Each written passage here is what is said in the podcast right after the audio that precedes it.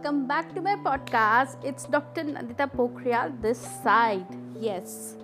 So, today I will be talking about one star whom we lost on 14th of June, and, his name is Sushant Singh Rajput. Well, the late actor was super talented, as we all know, and it's taking a lot of time for him to get justice, for his family to get justice, for his fans to get justice I don't know how come the entire thing became something different, you know. The murder angle became the drug angle, and everyone is checking about the drugs. Damn with the drugs, guys. Yes, it's illegal in India, and the actors should not do it. A class actors of Bollywood should not do it because they are setting examples for our forthcoming generations, and we don't want our forthcoming generations to be ruined by someone who are not even properly educated but just know how to speak English. उनको सिर्फ़ अंग्रेज़ी बोलनी आती है, उनको ये भी नहीं पता होता है कि किस चीज़ की वजह से वो जे में जाके खड़े हैं या फिर कहाँ पे खड़े हैं, या फिर क्या बोल रहे हैं काय के लिए हल्ला मचा रहे हैं गॉड ओनली नोज़ या फिर वो ट्विटर पे क्या लिख रहे हैं, उनको भी नहीं पता होता है।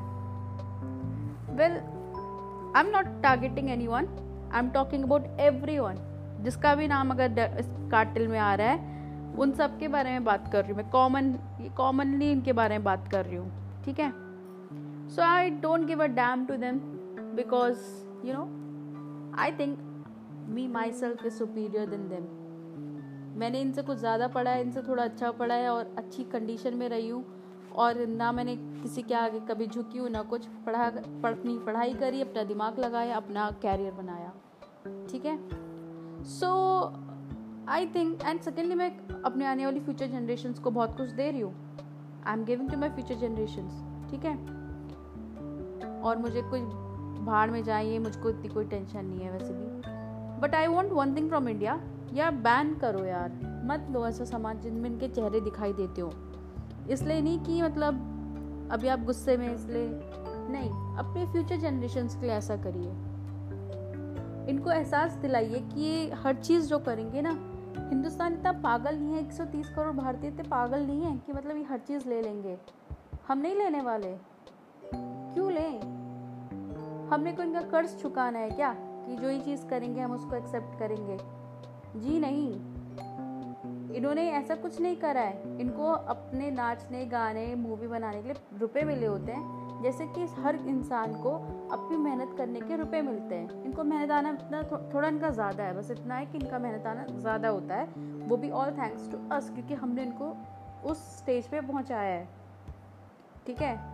नहीं तो इनसे ज़्यादा आई थिंक कैपेबल लोग बाहर बैठे हैं जिनको अभी चांस मिलना बहुत ज़रूरी है I think so and Sushant was one of them जो कि बहुत फाइट करके यू you नो know, अपने ड्रीम्स को अचीव कर रहा था. And suddenly he was found dead on fourteen of June initially people rode up for him बहुत बोला. हालाँकि बॉलीवुड नेवर डेड बॉलीवुड ने तो बस R I P R I P कर दिया था. But uh, some people did roar and his fans did family did and suddenly everything is coming like a you know जैसे रुका हुआ पानी होता है ना है ना स्टिल वाटर उसकी तरह हो गया है।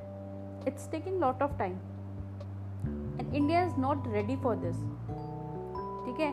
So please I request AIIMS and C B I आप थोड़ा स्पीड अप करिए। हिंदुस्तान इतना ज़्यादा शांत रहने वाला नहीं है। अगर ये कोरोना टाइम नहीं होता चेन चीज़ें बहुत डिफरेंट होती, बहुत डिफरेंट मे भी पता नहीं कहाँ कहाँ पे आजकल, अभी इस समय तक क्या क्या हो गया होता सुशांत के लिए।